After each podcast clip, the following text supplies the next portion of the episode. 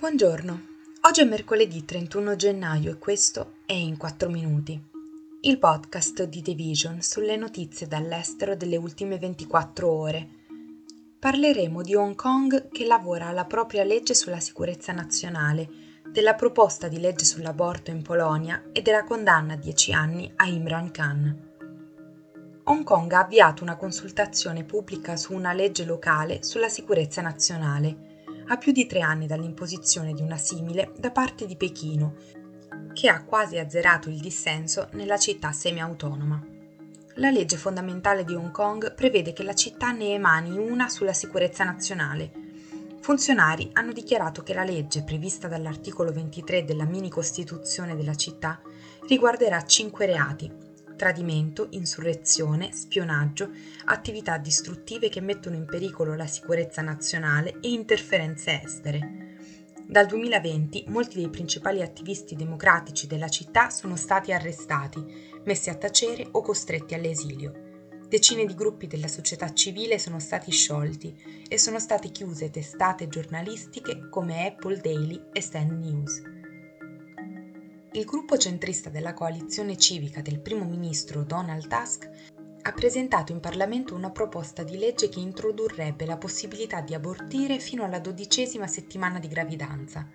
Se approvata, la legge non solo invertirebbe il divieto quasi totale di aborto introdotto sotto il precedente governo di diritto e giustizia, ma creerebbe una legge sull'aborto più liberale di quella esistente in precedenza.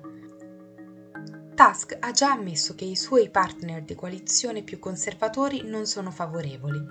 Tuttavia, anche se approvato, il disegno di legge potrebbe subire il veto del presidente Andrzej Duda ed essere respinto dalla Corte Costituzionale, entrambi alleati al PIS.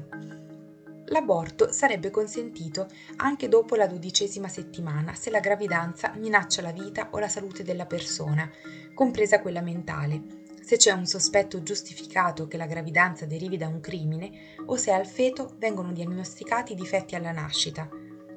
La proposta di legge prevede che l'interruzione di gravidanza sia effettuata chirurgicamente o farmacologicamente, con le pillole che verrebbero fornite gratuitamente a chiunque abbia diritto all'assistenza sanitaria pubblica. Inoltre, il disegno di legge stabilisce che tutti gli operatori sanitari che ricevono finanziamenti pubblici per l'assistenza alle persone in gravidanza sono obbligati a offrire l'aborto. Qualora qualcuno dovesse invocare l'obiezione di coscienza, il capo del dipartimento deve indicare un altro medico che possa fornirlo. L'ex primo ministro pakistano Imran Khan è stato condannato a 10 anni di carcere la sentenza, emessa in un caso in cui Khan è accusato di aver fatto trapelare segreti di Stato nel 2022, è arrivata circa una settimana prima che il paese si rechi alle urne per le prime elezioni nazionali da quando l'ex primo ministro è stato estromesso con un voto di sfiducia nell'aprile 2022. A causa delle accuse a suo carico, Khan non può candidarsi alle prossime elezioni politiche gli analisti hanno definito le elezioni tra le meno credibili nei 76 anni di storia del Pakistan, a causa dell'ampia repressione dei militari nei confronti di Khan e dei suoi sostenitori. Oltre a lui è stato condannato alla stessa pena l'ex ministro degli esteri Shah Mahmood Kerishi. Questo è tutto da The Vision, a domani.